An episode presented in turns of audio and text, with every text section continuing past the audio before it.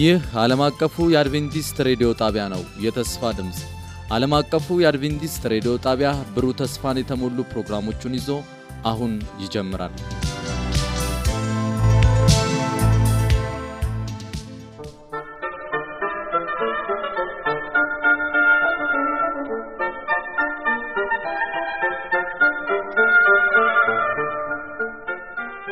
ጤና ይስጥልን ውድ አድማጮቻችን፣ ይህ በየሳምንቱ የምናቀርብላችሁ የመጽሐፍ ቅዱስ ውይይት ፕሮግራማችን ነው። በባለፈው ሳምንት እንደገለጽንላችሁ ለሚመጡት ሶስት ወራት የሚቆይ የእግዚአብሔር ተልእኮ የእኔ ተልእኮ በሚል ርዕስ የተዘጋጀ የመጽሐፍ ቅዱስ የውይይት ክፍለ ጊዜ ይኖረናል ማለት ነው። ስለዚህ ዛሬ ትምህርት ሶስትን አብረን የምንወያይ ይሆናል። ፕሮግራሙን በመምራት እኔ ጽዮን አቦነህ አብራችሁ ቆያለሁ። ጥያቄዎቻችን ለመመለስ ደግሞ ወንድማችን ወንጌላዊ ቴድሮስ አበበ ከመላው የስቱዲዮ ባለሙያዎች ጋር እዚህ አብሮን ይገኛል። እስከ ፕሮግራማችን ፍጻሜ ድረስ አብራችሁን ቆዩ በማለት በአክብሮት እየጋበዝን ለዛሬ ወዳዘጋጅንላችሁ ውይይት እንገባለን።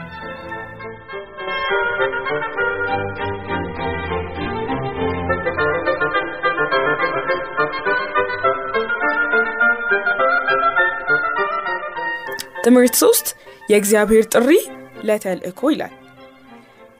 መሪ መታሰቢያ ጥቅሱ የሚገኘው የሐዋርያት ሥራ ምዕራፍ አንድ ቁጥር ስምንት ላይ ነው። ነገር ግን መንፈስ ቅዱስ በእናንተ ላይ በወረደ ጊዜ ኃይልን ትቀበላላችሁ፣ በኢየሩሳሌም፣ በይሁዳ፣ በሰማርያም እስከ ምድርም ዳርቻ ድረስ ምስክሮቼ ትሆናላችሁ። የሐዋርያት ሥራ ምዕራፍ አንድ ቁጥር ስምንት አድማጮቻችን በዛሬው በሶስተኛው ትምህርት ክፍላችን አምስት ነጥቦችን አብረን የምንዳስስ ይሆናል። ከምቾት ክልላችን አልፎ ስለመንቀሳቀስ በዓለም ውስጥ ላሉ ሰዎች በረከት ስለመሆን፣ ስለ አብርሃም ጥሪ፣ ስለቀደመችው ቤተ ክርስቲያንና የምቾት ክልሎች፣ በመጨረሻ ደግሞ ካለንበት ስለ መጀመር አብረን የምንወያይ ይሆናል። ከመጀመራችን በፊት ወንጌላዊ ቴድሮስ ጸሎት ያደርግልንና ወደ ውይይታችን እንገባለን። እንጸልይ። ቅዱስና ዘላለማዊ የሆንክ ቸርና ሩሩ ፈቃር አባታችን እጅግ አድርገን እናመሰግናለን።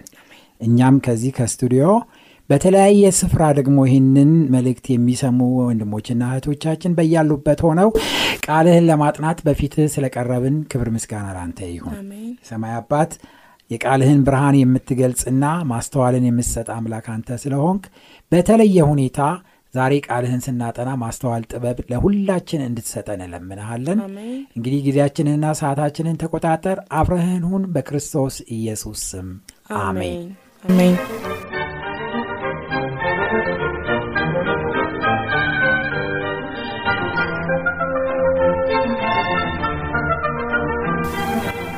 እግዚአብሔር አንዳንድ ጊዜ ከምቾት ክልላችን አውጥቶ ምስክሮቹ ሊያደርገን ይችላል።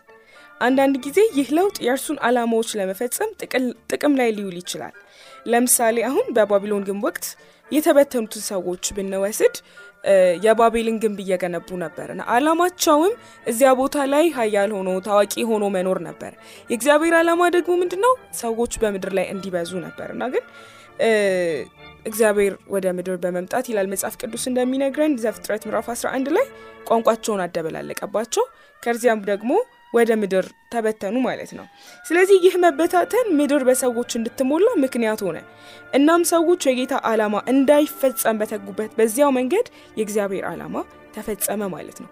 ዘፍጥረት ምዕራፍ 12 ላይም ስናነብ አብርሃምን እግዚአብሔር ከሀገሩ እንዲወጣ ከምቾት ቀጠናው እንዲወጣ ቤተሰቦቹን እንዲታው ሲነግረው እንመለከታለን። የሐዋርያት ሥራ ምዕራፍ ስምንት ላይም ደግሞ ደቀ መዛሙርቶቹ አዎ በጣም መንፈስ ቅዱስ ወርዶላቸው በተቀጣጠለ ሁኔታ እዚያው እየኖሩ እየጸለዩ ማዕድን አብረው እየቆረሱ ነበር። ነገር ግን የእግዚአብሔር ዓላማ ያ አልነበረም። በምድር ላይ እንዲበተኑ ነበር እቅዱ። ስለዚህ ስደት በማምጣት ሲበትናቸው እንመለከታለን ማለት ነው። በሐዋርያት ሥራ ምን ብሏቸው ነበረ? መንፈስ ቅዱስ በእናንተ ላይ በወረደ ጊዜ ኃይልን ትቀበላላችሁ፣ በኢየሩሳሌም፣ በይሁዳ፣ በሰማሪያ እስከ ምድር ዳርቻ ድረስ ደቀ መዛሙርቶቼ ትሆናላችሁ በማለት የወንጌል ስርጭት መርህን አስቀምጧል። ያም ደቀ መዛሙርቱ ከኢየሩሳሌምና ከይሁዳ ይጀምራሉ። ከዚያ ወደ ሰማሪያ፣ በመጨረሻም እስከ ምድር ዳርቻ ድረስ ወንጌልን እያሰራጩ ይሄዳሉ ማለት ሁኔታ ስንመለስ እኛ ሀገራችንን ባንለቅም እግዚአብሔር አሁንም በዙሪያችን ላሉ ሰዎች እንድንደርስ ይፈልጋል። በኢየሩሳሌም ያለችው ቤተ ክርስቲያን በስራዋ ረክታ ዝም ስትል ምእመናኑን እግዚአብሔር ስደት በማምጣት በተናቸው ማለት ነው። ስደቱ መጥቶ ሰዎቹ ቢሰቃዩም ነገር ግን አሳዛኞቹ ክስተቶች የምስራቹን ቃል ለዓለም ሁሉ ለማድረስ እግዚአብሔር ተጠቀመባቸው። ስለዚህ የመጨረሻው ስለዚህ የመጀመሪያው ነጥባችን ከምቾት ክልላችን አልፈን ስለ መንቀሳቀስ ይሆናል። ሌሎችን ለማግኘት እግዚአብሔር ከኛ ምቾት ቀጠና ባሻገር እንድንወጣ ይፈልጋል። ከራሳችን ጎሳ፣ ከማህበረሰብ ብቻ ጋር የመቆራኘት ፍላጎት ራስ ወዳድነትን አልፎም ክፋትን ነው የሚያስከትልብን ማለት ነው። ይህ አደጋ ደግሞ በባቢሎን የባቢልን ግንብ ይሰሩ የነበሩት ሰዎች ታሪክ ላይ ተገልጿል። ስለዚህ ወንጌላዊ ቴዎድሮስ አንድ ጥያቄ ልጠይቅህ። ዘፍጥረት ምዕራፍ 11 ከቁጥር 1 እስከ 9 ስናነብ የህዝቡ ዓላማ በተለይም ይህን የባቤልን ግንብ ይሰሩ የነበሩት ሰዎች ዓላማቸው ምን ነበረ? እቅዳቸውስ ምን ነበር? ምን ለማድረግ ፈልገው ነበረ? እግዚአብሔር አምላክስ እንዴት አከሸፈው የሚለውን ጠቅልል አድርገህ ትገልጽልናለን። በዘፍጥረት ምዕራፍ 11 ቁጥር አራት ላይ ሄደን ስንመለከት እነዚህ በባቢሎን የነበሩ ሰዎች ስማችንን እናስጠራ ዘንድ እስከ ሰማይ የሚደርስ ግንብ ኑ እንስራ ተባባሉ ይላል። ዘፍጥረት ምዕራፍ 11 ቁጥር አራት ላይ እንግዲህ በፖለቲካ በስነ ጥበብ በንግድ በሃይማኖት ከፍ ያለ ደረጃ ላይ ለመድረስ ዛሬም አንዳንድ ሰዎች ተመሳሳይ የሆነ አስተሳሰብ ይኖራቸዋል። ስማቸውን በትልቁ ማስጠራት የሚፈልጉ ሰዎች አሉ በመጨረሻ ጥረታቸው ምን ያህል ከንቱ እንደሆነ የሚመለከቱት በጉዟቸው መጨረሻ ላይ ነው። በመክብብ መጽሐፍ ላይ ምዕራፍ ሁለት ከቁጥር አንድ እስከ 11 ላይ ሰለሞን ሲናገር ሳለ ምንድን ነው የሚለው ከንቱ ነው የከንቱ ከንቱ ይላል። ሁሉ ነገር መጨረሻ ላይ አየሁት ይላል። እና ከዛ በኋላ ሁሉም ከንቱ የከንቱ ከንቱ ሆኖ አገኘሁት ብሎ ሲናገር እንመለከታለን። እንግዲህ በዘፍጥረት ምዕራፍ 11 ቁጥር አራት ላይ ሰዎቹም ስማችንን የሚያስጠራ ግንብ እስከ ሰማይ ከፍ አድርገን እንስራ ብለው ሲናገሩ እንመለከታለን። እንግዲህ እነዚህ ሰዎች አንድ ቋንቋ ነበራቸው እና አንድ አስተሳሰብ ነበራቸው። ሁሉም በአንድነት ነበሩ። መጽሐፍ ቅዱስ ሲናገር እነሆ እነርሱ አንድ ወገን ናቸው ይላል። ለሁሉም አንድ ቋንቋ አላቸው።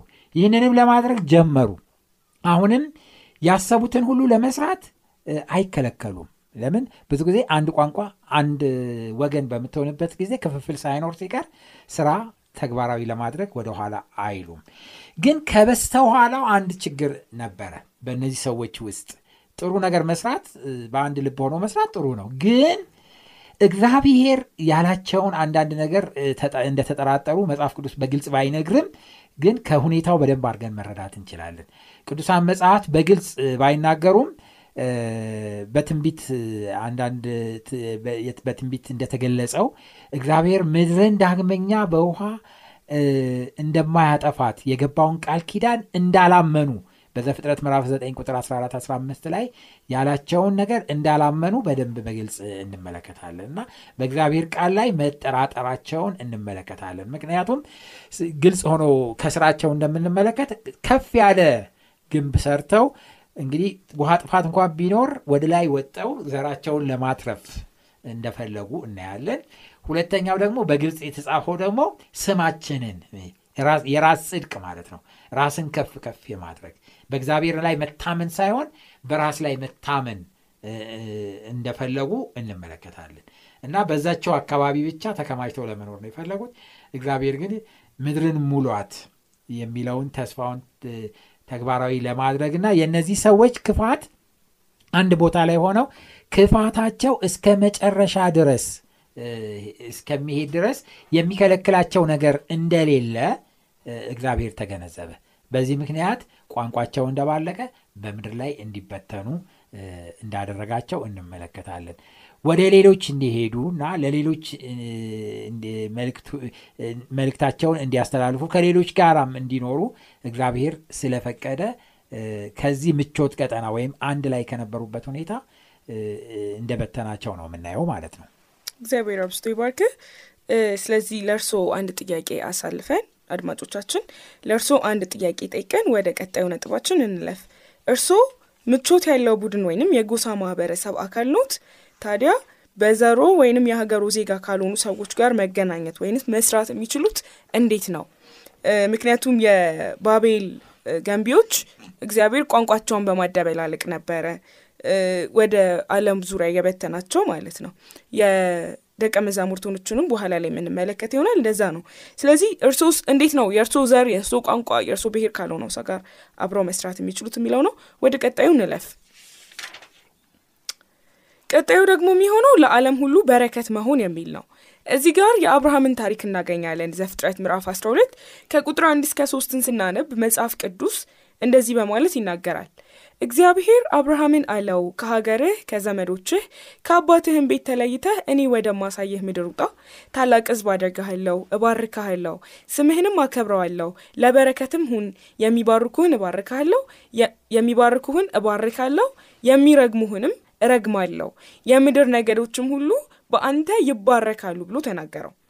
እግዚአብሔር ታዲያ ለአብርሃም የሰጠው መመሪያ የተልእኮ ጥሪ የሆነው በምን መንገድ ነው ብለህ ታስባለህ? በጣም የሚገርም ነው። ከወገኖች ተለይተ እኔ ወደማሳይህ ምድር ውጣ ነው ያለው። ከዛ በኋላ በአንተ አማካኝነት አሕዛብን ሁሉ እባርካለሁ የሚልም ተስፋ እንደሰጠው እናያለን። እንግዲህ የአብርሃም መኖር የአብርሃም ከዘመዶቹ ተለይቶ መውጣት አንድ ተልእኮ አለው። ያም ተልእኮ በእሱ አማካኝነት ዓለም ሁሉ እንዲባረክ ወይም በሌላ አነጋገር ዓለም የእግዚአብሔርን አዳኝነትና ፍቅር እንዲረዳ ይህንን ማስተላለፍ ነበረ የአብርሃም ተልእኮ። ስለዚህ አገሩንና ሕዝቡን ትቶ ወደ ሌላ አገር እንዲሄድ እግዚአብሔር እንደጠየቀው እንመለከታለን። እግዚአብሔርም በምድር ላይ ያለውን መለኮታዊ ዓላማ ለመፈጸም እንደ ተሽከርካሪ ወይም ደግሞ እንደ መልእክት ይዞ እንደሚሄድ አብርሃምን እንደተጠቀመበት እና የእቅዱ አንድ ዓላማ እንዳደረገው እንመለከታለን ማለት ነው። ስለዚህ የእቅዱ ዓላማ ወይም ደግሞ የዓላማው አንድ ክፍል ያደረገው እግዚአብሔር ምንድን ነው? የእሱን በጎነት፣ መልካምነት ለሌሎች እንዲመሰክር አብርሃምን ሲጠቀምበት ወይም ተልኮ ሲሰጠው እንመለከታለን ማለት ነው። በዚህ መልክ ነው። እግዚአብሔር ይባርክ። ሌላ አንድ ጥያቄ ልጨምርልህ። መጽሐፍ ቅዱስ ሌላ አንድ ጥያቄ ልጨምርልህ። የመጽሐፍ ቅዱስ ጥቅሶች ስለ እግዚአብሔር ቃል ኪዳንና ለእኛ ስለገባው ቃልስ ምን ይነግሩናል? ብዙ ጥቅሶች እግዚአብሔር ለእኛ ያለውን ቃል ኪዳን ይነግሩናል። ከዘፍጥረት ምዕራፍ 3 ቁጥር 15 ጀምሮ እግዚአብሔር ኃጢአት በተሰራ ጊዜ አዳምና ሔዋንን እንዲሁ አልተዋቸውም፣ ተስፋ እንደሰጣቸው ያ ተስፋ እዛ ጋር የተሰጠው ተስፋ የሴቲቱ ዘር የተባለው ማለት ነው። የሴቲቱ ዘር የሴጣንን ራስ የሚቀጠቅጥ ይሄ ተስፋ ከትውልድ ወደ ትውልድ ሲሻገር ነው የምንመለከተው። ለምሳሌ በሚቀጥለው ትውልድ የአብርሃም ዘር እንመለከታለን እና በዘፍጥረት ምዕራፍ 17 ላይ ሚስት ሳራ ወንድ ልጅ ትወልዳለች፣ በእርሱም እኔ አሕዛብን እባርካለሁ ብሎ ልክ ለሴቲቱ የሰጠውን ተስፋ በሳራ እንደሚፈጸም ለአብርሃም ሲገልጽለት እንመለከታለን። ከዛም በኋላ ደግሞ እንደገና ተሻግሮ ሲሄድ እናያለን ማለት ነው። ምን ብሎ ተናገረ እግዚአብሔር? በዘሁልቅ ምዕራፍ 24 ቁጥር 17 ላይ ከያዕቆብ ኮከብ ይወጣል ከያዕቆብ ኮከብ ይወጣል እና ኮከብ እንደሚወጣ ያ ኮከብ የተባለው ከሩቅ እንደሚታይና ከያዕቆብ ዘር ወይም ከይሁዳ ዘር የሚወጣ ኮከብ እንዳለ ተስፋውን እንደገና ሲያስቀጥለው እንመለከታለን። በግልጽ በኢሳይያስ ላይ ስንደርስ ደግሞ ኢሳይያስ ምዕራፍ 9 ቁጥር 6 ላይ ሕፃን ተወልዷልና ወንድ ልጅም ተሰጥቶናል፣ አለቅነቱን በጫንቃው ላይ ይሆናል፣ ስሙም ድንቅ መካር፣ ኃያል አምላክ የሰላምም አለቃ ተብሎ ይነገራል ብሎ እግዚአብሔር ይህን ተስፋ ሲያጸናው እንመለከታለን። ይሄ በግልጽ የተገለጸ ነው። ወይም ሕፃን የሚወለደው የሰው ልጅ ሰብአዊነትን ይዞ የሚመጣው አዳኝ አምላክ እንደሆነ የዘላለም አባት እንደሆነ በግልጽ ተነግሯል። ሌላው በጣም የሚያስገርመው ለእኛ የተሰጠን ወይም ለሕዝብ ሁሉ፣ ለዓለም ሁሉ፣ ለአሕዛብ ሁሉ፣ ለወገን ሁሉ ሰብአዊ ዘር ለሆነ ሁሉ የተሰጠ ተስፋ በዳንኤል ምዕራፍ 9 ላይ ቁጥር 24 እስከ 27 ላይ የተሰጠው ነው። ይሄ ለእስራኤላውያን የተሰጠ ሰባ ሱባኤ ትንቢት ይባላል። በዚህ ሰባ ሱባኤ ትንቢት ውስጥ ሄደን ስንመለከት በግልጽ በግልጽ መሲሁ የሚቀባበት ጊዜ ከዛ በኋላ መሲሁ ደግሞ በምድር ላይ የሚመላለስበት እና የሚያስተምርበት ዘመን። ከዛ በኋላ በዛ ዘመን መጨረሻ ላይ ደግሞ መሲሁ መስዋዕትና ቁርባንን እንደሚያስቀርና መስዋዕት እንደሚሞትልን። ከዛ በኋላ ደግሞ እሱ ሞቶ ከተነሳና ወደ ሰማይ ካረገ በኋላ ወንጌል ለአሕዛብ ሁሉ እንደሚሰበክ ዓመተ ምሕረቷን ቁጭ ቁጭ አድርጎ በትንቢት ገልጿታል ማለት ነው። እና ክርስቶስ ኢየሱስ በ27ተኛው ዓመተ ምሕረት እንደሚቀባ ወይም እንደሚጠመቅ ከዛ በኋላ ሶስት ዓመት ተኩል እንደሚያስተምር ሶስት ዓመት ተኩል ካስተማረ በኋላ በ31 ዓመተ ምሕረት እንደሚሰቀልና ከዛ በኋላ ካረገ ሶስት ዓመት ተኩል በኋላ እስጢፋኖስ እንደሚወገር ጳውሎስ ለአሕዛብ ወንጌልን እንደሚያዳርስ በግልጽ የተጻፈ ትንቢት እንደሆነ እናያለን። እና ይህንንም በማቴዎስ ምዕራፍ 1 ቁጥር 21 ላይ ልጅም ትወልዳለች ሕዝቡንም ከኃጢአት ሁሉ ያድናቸዋል የተባለው የኢየሱስ ክርስቶስ ተስፋ እንደሆነ እናያለን። ስለዚህ በዕብራውያን ላይ ሄደን እንደምናነበው ምዕራፍ 11 ቁጥር 9 ላይ ይህ ተስፋ ለያዕቆብ፣ ለይስሐቅ፣ ለያዕቆብ እና በአብርሃም ዘር ለነበሩት ሲነገር እንደቆየና በመጨረሻም ደግሞ በመንፈስ በአብርሃም የአብርሃም ልጆች ለሆን ነው ወራሾች እንደሚያደርገን ቃሉ ይነግረናል ማለት ነው እና በጣም የሚገርም ነው። ይሄ የሆነው ከየት ጀምሮ ነው? አብርሃም ተስፋውን ለመቀበል ፍቃደኛ ከሆነበት ጊዜ ጀምሮ ነው። በዕብራውያን ምዕራፍ 11 ቁጥር 8 ላይ አብርሃምም በጠራው ጊዜ አብርሃም በተጠራ ጊዜ ርስት አድርጎ ወደሚቀበለው ስፍራ ለመውጣት በእምነት ታዘዘ፣ ወዲያውም ወዴትም እንደሚሄድ ሳያውቅ ወጣ ይላል ዕብራውያን ምዕራፍ 11 ቁጥር 8 ይሄ እምነት ነው እንግዲህ ለዓለም ሁሉ የሚሆን በረከት ያመጣው ማለት ነው። እግዚአብሔር አብስቶ ይባርክህ። የመጨረሻ አንድ ጥያቄ እንጠይቅና ወደ ቀጣዩ ነጥብ እናልፋልና በተለይ የአብርሃም ታሪክ ላይ ስንመለከተው እግዚአብሔር ውጣ ነው ያለው። ልጅ የለውም በወቅቱ ይዞ የወጣው ሚስቱን አባቱንና አባቱ በመንገድ ላይ ሲሞቱበት መጽሐፍ ቅዱስ ይነግረናል። ከዚያ ደግሞ የእህቱ ልጅ ሎጥ የተባለ ሰው አብሮት ወጥቶ ነበር ከቤተሰቡ አባላት ማለት ነውና ሌሎቹን ወንድሞቹን፣ እህቶቹን፣ እናቱን ምናልባት የነበሩትን ዘመዶቹን ሁሉ ጥሎ ወጣ እና ለእግዚአብሔር ሲታዘዝ እንመለከተዋል እና በሱ ምክንያት ደግሞ ለምድር ሁሉ እግዚአብሔር የዓለም ሁሉ በረከት እንዳደረገው በክርስቶስ መወለድ ምክንያት ምድርን እንደባረከ ተመልክተናል። ታዲያ ይላል እርስዎ ወዴት እንደሚሄዱ ሳያውቁ እንዲወጡ በእግዚአብሔር ተጠሩ እንበል። ለዚህ ጥሪ እንዴትና ለምን ምላሽን ይሰጣሉ? ውጡ ቢባሉ እርሶስ ምን ያደርጋሉ?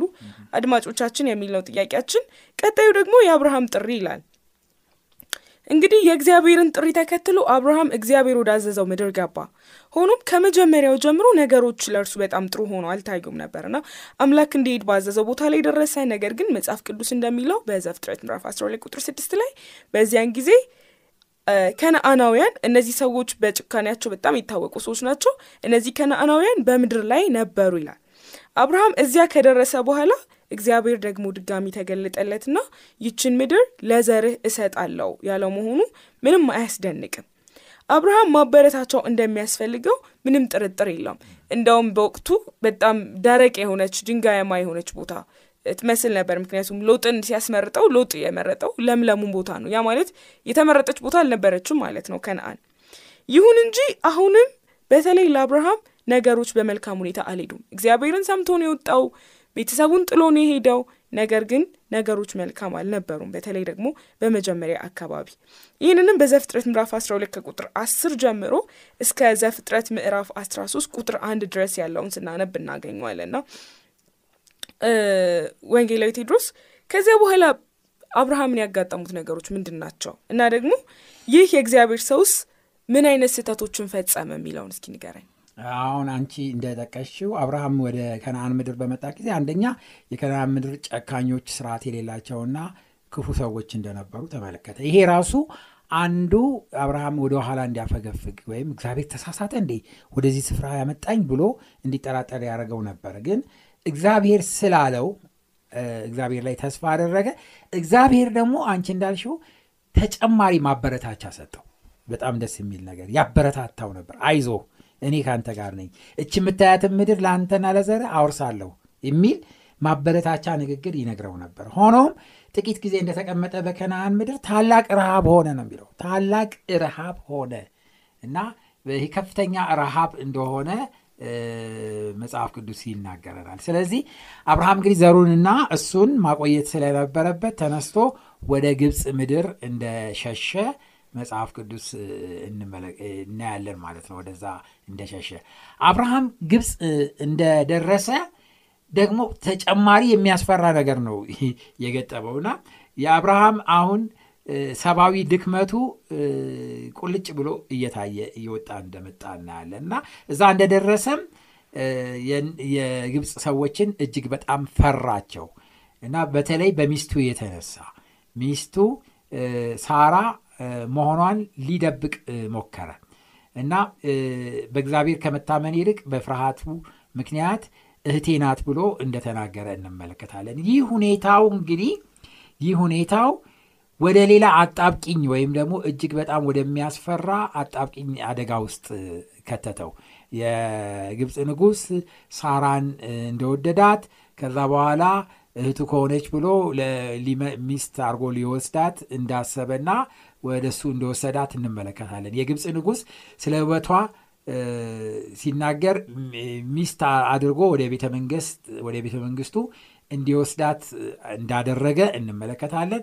ነገር ግን ጌታ በታላቅ ምሕረት በንጉሱ ቤተሰቦች ላይ ፍርድን በመላክ ሳራን ጠበቃት፣ ጣልቃ ገባ እግዚአብሔር። እና ይሄ በጣም የሚያስገርም የእግዚአብሔር አሰራር እንደሆነ እናያለን። እና ሰዎች ወይም ሰው ስንባል እጅግ ሰብአዊ የሆነ ድክመት እንዳለን እናያለን። እና አብርሃም ከፍተኛ የሆነ ውድቀት ነው የወደቀው እዚህ ጋር። ምክንያቱም ለምንድን ነው ታላቅ የእምነት ሰው የተባለ አንዳች ነገር ሳይመለከት እና ያንን ሁሉ ሀብቱንና ዘመዶቹን ሁሉ ጥሎ በእምነት የተደላደለውን ስፍራ ትቶ የወጣው አብርሃም የእምነት አባት ተብሎ የተደነቀው አብርሃም እንደገና መዋሸትና ማታለል ውስጥ እንደገባ እና እግዚአብሔርን እንዳሳዘነ እንመለከታለን። ነገር ግን እግዚአብሔር ከትዕግስቱ የተነሳ አገልጋዩ አብርሃም በተሳሳተ ጊዜ